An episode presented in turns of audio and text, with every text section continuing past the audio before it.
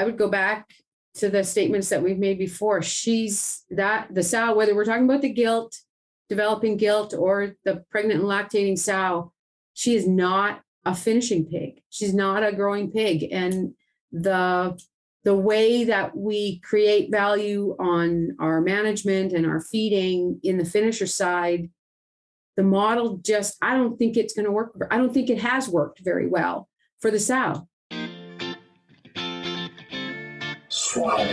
It's time for a new era of communication in the swine industry. One that you can get the latest updates while commuting or driving to farms. Here you will have the brightest minds of the global swine industry in your pocket. Swine Podcast is only possible with the support of forward looking and innovative companies like Genesus, the first power in genetics, Gestal, always one step ahead in swine feeding. Adisseo provides programs and services to help producers achieve their targets in high quality, safe, and sustainable way. Zinpro, essential trace minerals, exceptional performance. Evonik, we are sciencing the global food challenge. AB Vista, new nutritional perspectives and novel enzyme applications to drive pig production. Hello, everyone. I'm Laura Greiner, your host for today's Swine It podcast. And with me today, I have Dr. Crystal Levesque from South Dakota State University. Dr. Levesque is an associate professor there. Dr. Levesque, how are you this evening? I'm doing great. Thank you. Good. Glad to have you on today. Thank you. It's uh, honestly, it's really quite an honor. You've had some pretty awesome guests here, so I feel very humbled to be in that crew. Yeah. Well, I'm excited to visit with you today. I think you have some really interesting points that I think would be great for our audience today. So um, I think we'll go ahead and get started with our conversation. But before we really dig into to the meat of the matter today, maybe share with our audience a little bit about your background to help them understand um, your perspective on the swine industry. Sure. Yeah. Um, so uh, Laura and I actually had a conversation with my grad students, and she was sharing her path, maybe not so straight to where you are now. And um, mine was really very crooked. So I, I grew up in a broiler operation uh, many, many years ago. We and at the time we were really big. We had 50,000 broilers. Like we were big producers.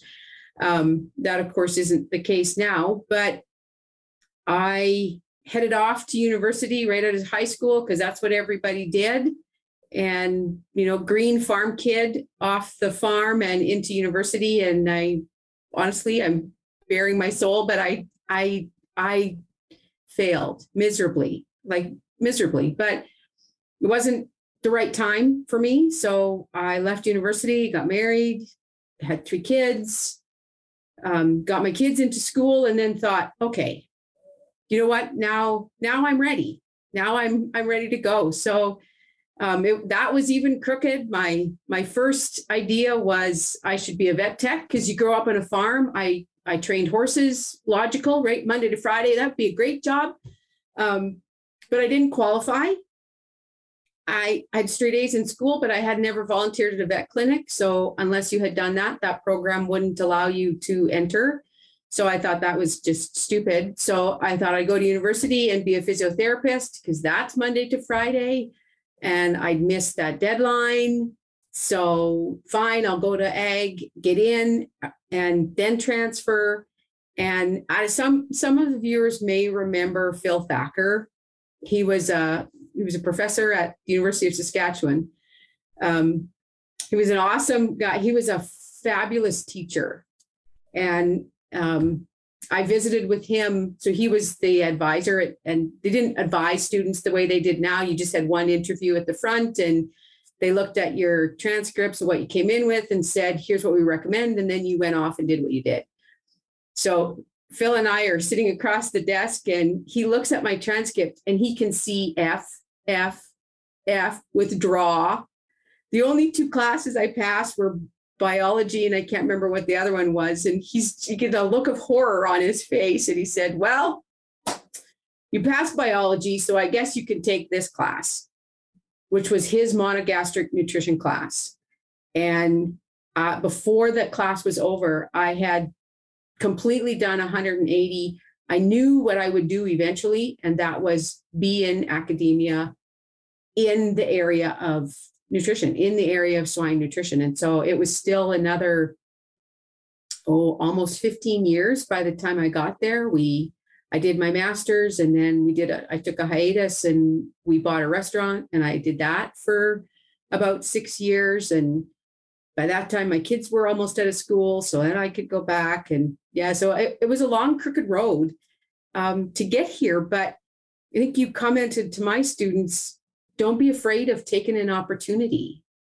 And yeah, really, I love what I do. I've I've done a lot of different things, you know, in there. So maybe that's part of why I look at things a little differently. But I love what I do now. It's great.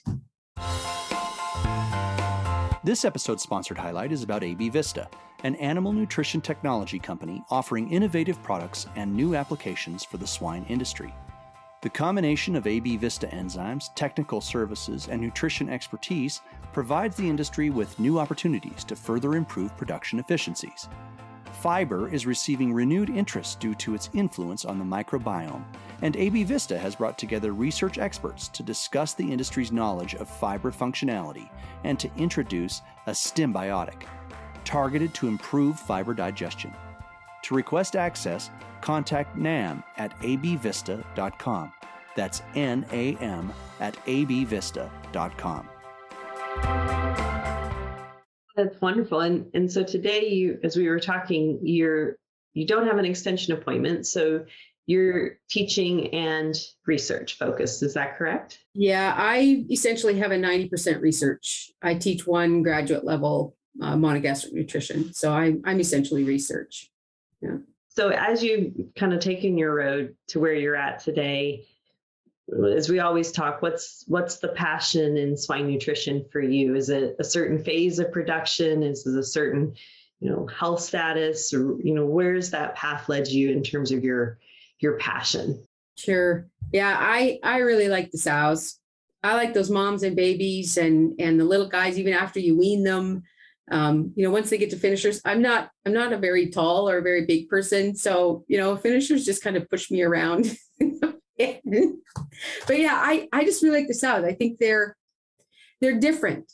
They're they're dynamic, and I think we need to look at them differently than you know than we traditionally do other phases. So yeah, I I just love the sows. I think that's interesting because one of the conversations that that continues to come up the last four to five years is this point of sow survivability, mm-hmm. longevity, livability, whatever term you'd like to use today. But from your perspective, looking at the industry and now this big discussion point around how do we change our sow, where do you think we should start? Where do you think the challenges lie? Wow. Well, I'm a nutritionist, so nutrition fixes everything. Um, but uh, I guess I don't. I don't know. I don't know where. I don't think there's a single spot for us to start. I what I what I've seen that I think is really good is one, people are recognizing, okay, look, we need to spend some time focusing on the sow, right? So good isn't good enough anymore. It's it's not. And so, you know, there's there's a number that ha- are approaching it from that big problem, approaching it from a number of different perspectives. And I think that's really cool. Um, you know, there's a lot of emphasis on different management tools that we can do to help them um, I mean, we're there's there's nutrition as well, but others are looking at okay, can, how do we apply?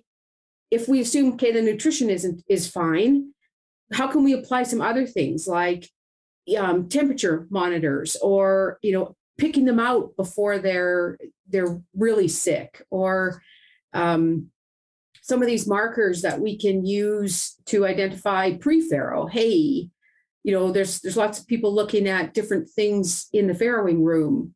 Who's going to be the problem child? So who do i need to spend more time on right? I mean we've the the times that we've been in a in the commercial sow farms and been able to just watch what they do there's so much in, you know just in the farrowing rooms there's so much for those guys to do on any given day or hour that you know any of those tools that can help them do yeah, okay, I've got to focus my time here because she has this marker or she has that thing. So I, I don't think there's, I don't think we can approach it from a single way. And I guess that's what I like is, you know, there's lots of ways to do, um, to, to approach that challenge from a lot of different ways. And I think we'll probably make a lot more um, advances than if we just say, okay, here's the big emphasis. We all got to work over here. Yeah, I think that's a really good good take on it, and I think that's that's really important for sure. Um, I'm going to take you step step backwards though. One of the things I've heard, um, gosh, I've heard probably for the last ten years, is we shouldn't treat the developing gilt like a finishing hog, and yet when we evaluate that, that question is, is well, what does that mean, right? Is it just giving her more lysine? Is it giving her higher calcium, phosphorus? Um, do you have any opinions on that? Because I think we kind of view that as kind of the starting point, at least from a nutrition perspective today. We need to start somewhere back in her development before she ever farrows. So, where do you start there? Yeah, that's a great question.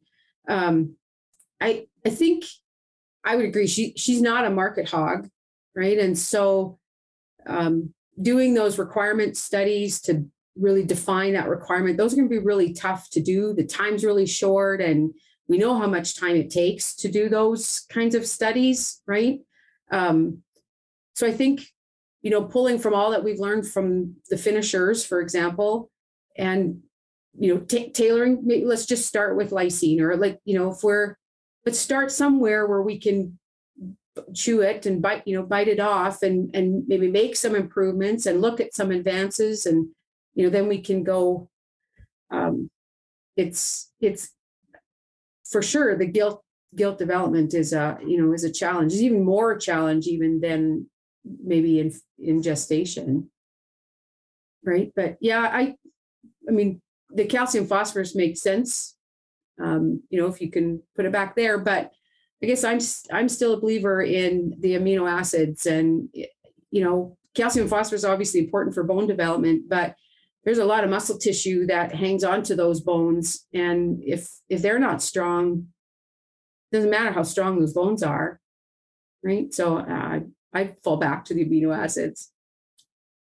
Well, I think the gilt development's always an interesting challenge anyway. When we think about how much we do with that gilt in terms of exposing her to vaccines in particular during that that time point to acclimate her whether it's well i guess actually whether it's vaccines or or natural plant exposures but something right to acclimate her into her future environment and hopefully build some protection for her piglets and and so i do kind of challenge that too that thought process around well she's not always eating 100% because every time we vaccinate you know, yep. we drop her back for a day or two. And so, how do we kind of help negotiate that interaction between health and and growth? And I don't know if you have any thoughts on on that or or how you perceive, you know, feeding that gilt during during those critical points.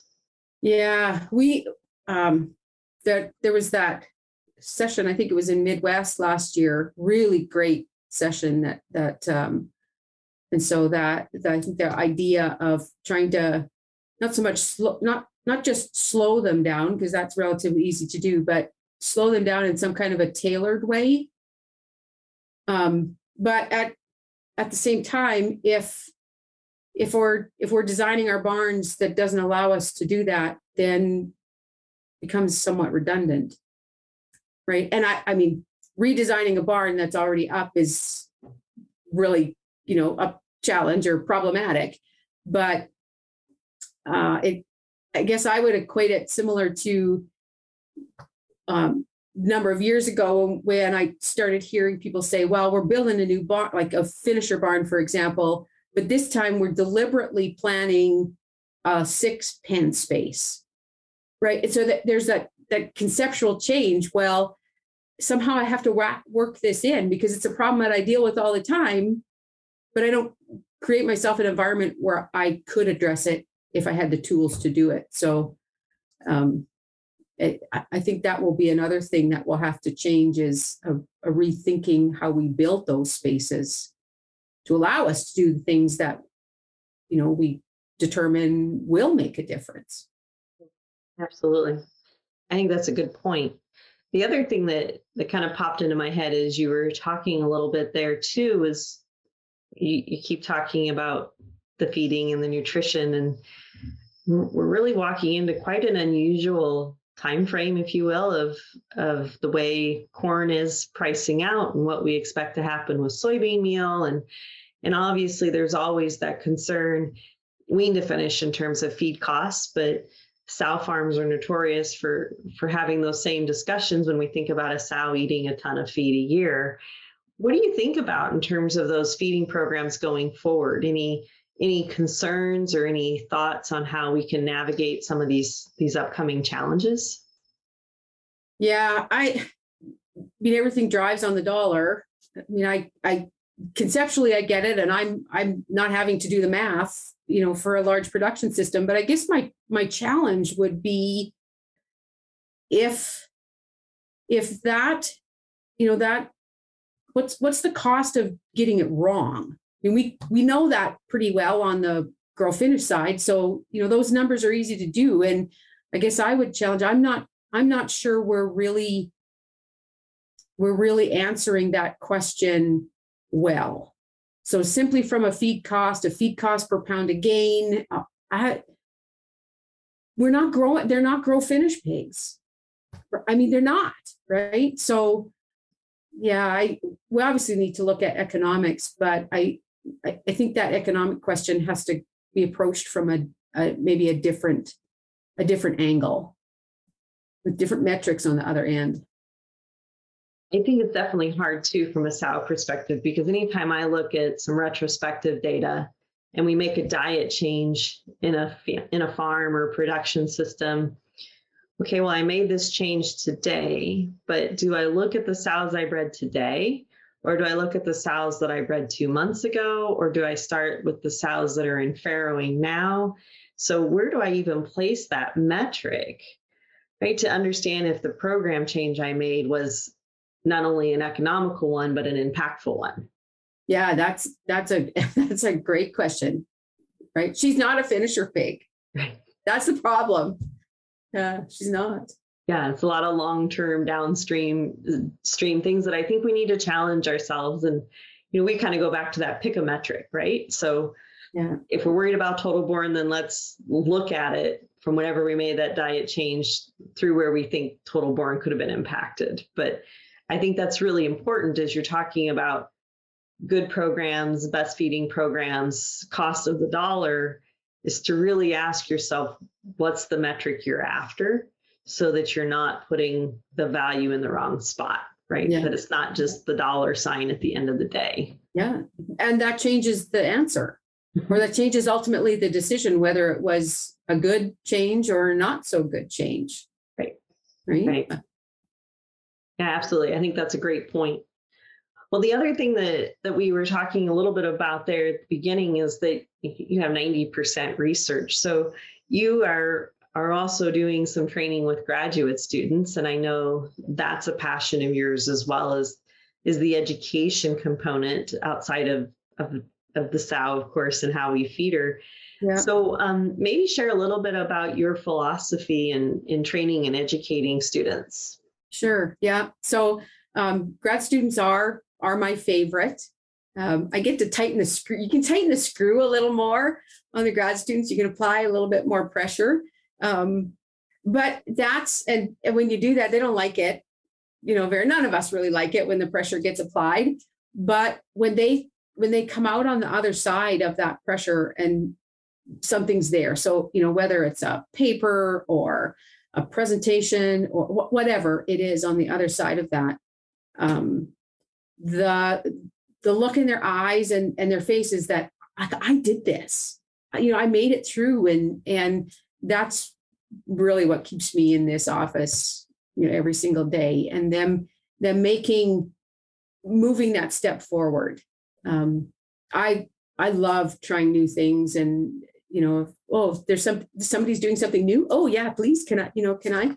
Um, but there's there's growth when that happens. They like they change. Even a you know you, an M, a master student you don't have for very long. You really only have you know two years, but watching them change as you know from what they came in as and and what they go out as and becoming becoming it's a little bit my kids i guess Be, you know becoming these new people that are going to go out and and add and contribute and change and and challenge me and tell me i'm wrong. I yeah this i i think those are important pieces of grad school right? I mean there's there's limits to that. Certainly with master students there's a lot more limits. It needs to be a little bit more defined and you know this is your trial and these are the questions you're going to answer and you know follow this protocol but there has to be that room in there for them to get it wrong.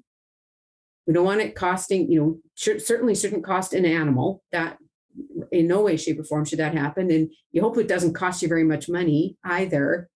But giving them the chance to get it wrong and learn from getting it wrong, it's a humbling experience. I, I think it's an important part of being a grad student is learning to get it wrong because quite frankly we're you're going to get it wrong once you get out multiple times. So you might as well learn to do it in a time when it's safe. You know you don't lose your job over it or hopefully not and right or lose funding or something like that but yeah. So i guess that that would be one of my biggies. Give them give them enough freedom to challenge themselves. Sometimes enough rope to you know maybe pull a little bit but um, yeah, I, I like to see them come knocking on my door and hey, you remember that? You know how we got that? Um, the used to be National Pork Board. Now it's the um, U.S. Center of Pork Excellence. They've got the little undergraduate programs. Remember how we did that last year? If are we going to be able to do that again? What if we did this? Could could we could we maybe do that kind of thing? Sure, let's let's give it a try. Right. So those are the kinds of things that I I think are important in a grad program. I think one of the other things I've heard a lot lately too goes beyond what are we doing outside of the classroom with them, right? We know our students have research projects and we know they're going to be knowledgeable in whatever research topic we give them or that they give themselves to work on. And we know they're taking coursework, but what else are we missing for those students as they enter the workforce? I mean, you and I share a unique perspective of being out there and, and coming back to academia but what do you see from your side? I guess i would i would put it into two pails um, one would be that that experience um, in, in, industry and in doesn't necessarily have to be in a commercial pig barn but in industry you know that that experience. And the other piece i think is communication. So those are those are kind of two things that we've just in the last year and a half really tried to emphasize and make sure that every student has very clear opportunities and exposure to those kinds of things. So from the from the communication side of things um, we've just recently started a program where we um, we, and it's a partnership right now with a couple other universities but we bring in on Zoom calls like this, experts in the field that are communicating about livestock ag, but in other forums. So we do a great job of communicating our students to present their research at scientific conferences. But even for those that are going into academia, that skill is used this much they got to communicate to grant writer, you know, to department heads and to granting agencies and to commodity groups. And if they're going into industry, they're talking to producers and CEOs. And I mean, they're not doing those little scientific presentations. And so we've started a program where we we do a series of seminars with people that specifically state, here's how we communicate livestock ag in that forum. So if I'm going to communicate to a, a bunch of policymakers, what are the kinds of things that they want to know? They don't want to hear your little 15 minute spiel or what methods you used. So what do they want to know? And then in the fall, we we bring student all these students together with about a two to one ratio between students and and industry and bring them in and they get the chance to share their science, but they're sh- not sharing their science in a scientific presentation. They're sharing their science to a group of journalists. So what do those journalists want to know about your about why you have goats eating cedar trees? Right? What what does a journalist care? So we've we've tried to deliberately create spaces and forums where they get a chance to fail and go, uh, no, that didn't work at all. I, I didn't learn any. I mean, that's all really fine and well, but what do, how do I write a story on the methods that you used? Right. So, and on the other side of things is, you know, that's that's where I know there's a, a number of groups that are are doing different things to try and get students into commercial spaces and understanding what that's doing. Um, and so that's another place where we've started creating, um, building off to the model of undergrads. So undergrads get to take summer off and go experience different things. But we can't do that with grad students. It doesn't work. But we can as they get towards the end of their program. So as they as here, at least anyway, we've started as they start getting to the end of their program, we partner with somebody from industry and say, okay, we're we're gonna pass them to you, but they're not, they're still students. So like we because their thesis isn't finished and those kinds of things, but they're close. But we're gonna share them and they get to spend four to six months with you as as an employee they go they start at the bottom and they learn the things right in the barn they go to the mill they learn what goes on at the mill and you know, you don't get to just throw hybrid rye into your formulation because I have no bin to put it in. Or how am I supposed to grind this crazy stuff that just goes to powder when I smash it? Um, and, and then move on to something that would make sense with their skill level or their training or some of their career. So, and then they come back and they're, you know, they're done. But creating those, I'm going to have to get creative in how we do that with grad students because they're not undergrads and they don't get three months off. You know, and and there is a lot of other things that we ask them to do, and we expect them to do, and they TA and you know they participate. All I mean, there's a lot of things that they have to do. So how do we how do we create it meaningful enough and a long enough time that they're they're act you know that they actually learn from that. And yeah, so I think those are two really important things with grad students. And hopefully we're starting and creating space where they can learn to do those. Great.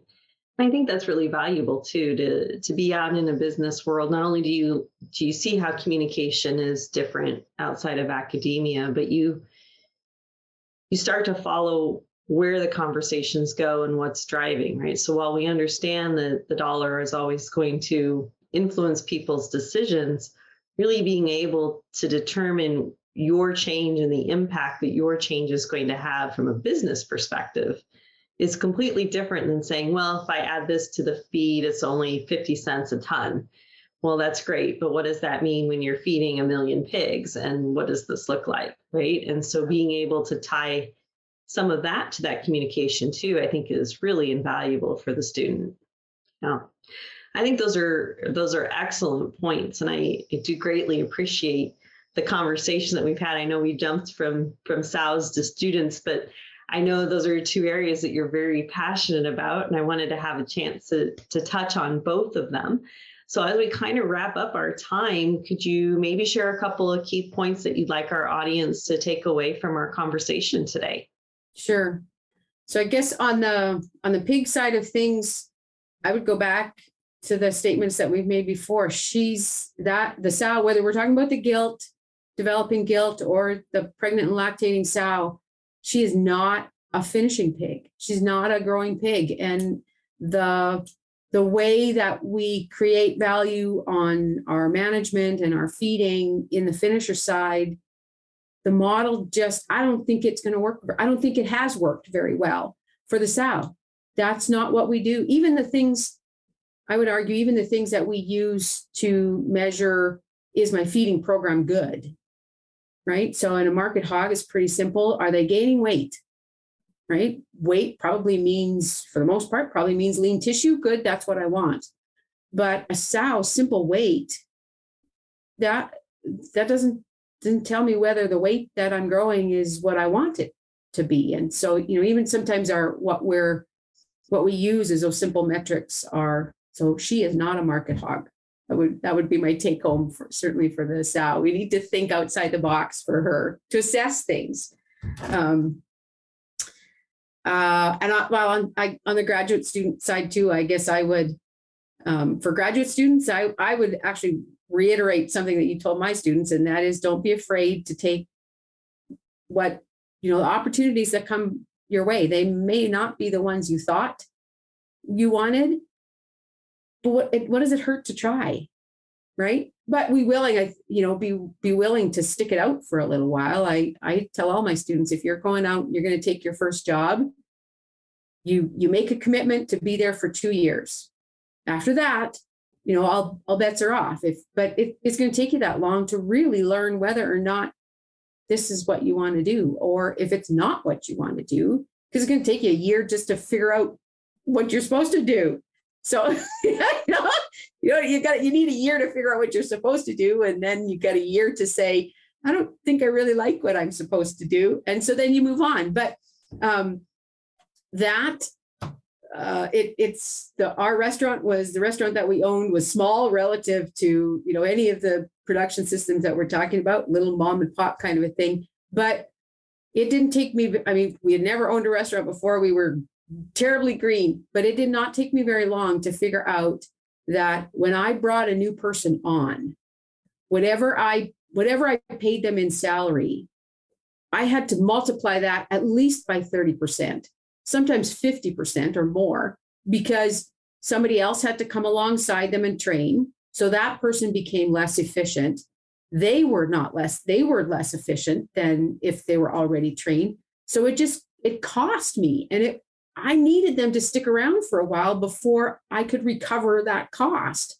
So, yes, you know, take take new opportunities, but but understand that that there's consequences and there's costs to just being flighty. And no, I don't like that. No, I don't like that. I mean, that's not that's not cool. But yeah, and to the rest of us, let's let's figure out how to on top of all the other things we expect our grad students to do, give them the chances to learn in a safe way before we got to throw them into the deep end. And, you know, let's get creative in how we can do that. We've, got one way, but I'm sure there's a whole lot of other creative ways to get them that experience when it's safe. We can, you know, we can manage it. There's maybe not a lot of risk or consequence from the other side, but you know, everybody's gaining and learning from it. Absolutely. Yeah. So the the big the big phrase here I heard was really think outside the box. Yeah. Whether Yeah. it's sows or grad students, right? Yeah. Um, Yes. take your pick, but the both both of them we should be challenging our, challenging ourselves and not just accepting for what it's been and and where it's at today. So I think those are great great piece of the pieces of advice. It is time to our famous three. Since 1971, Zinpro has focused on improving the health and well being of animals. As the most research proven organic feed trace mineral products in the industry, Zinpro Performance Minerals deliver performance and profitability to swine operations around the globe.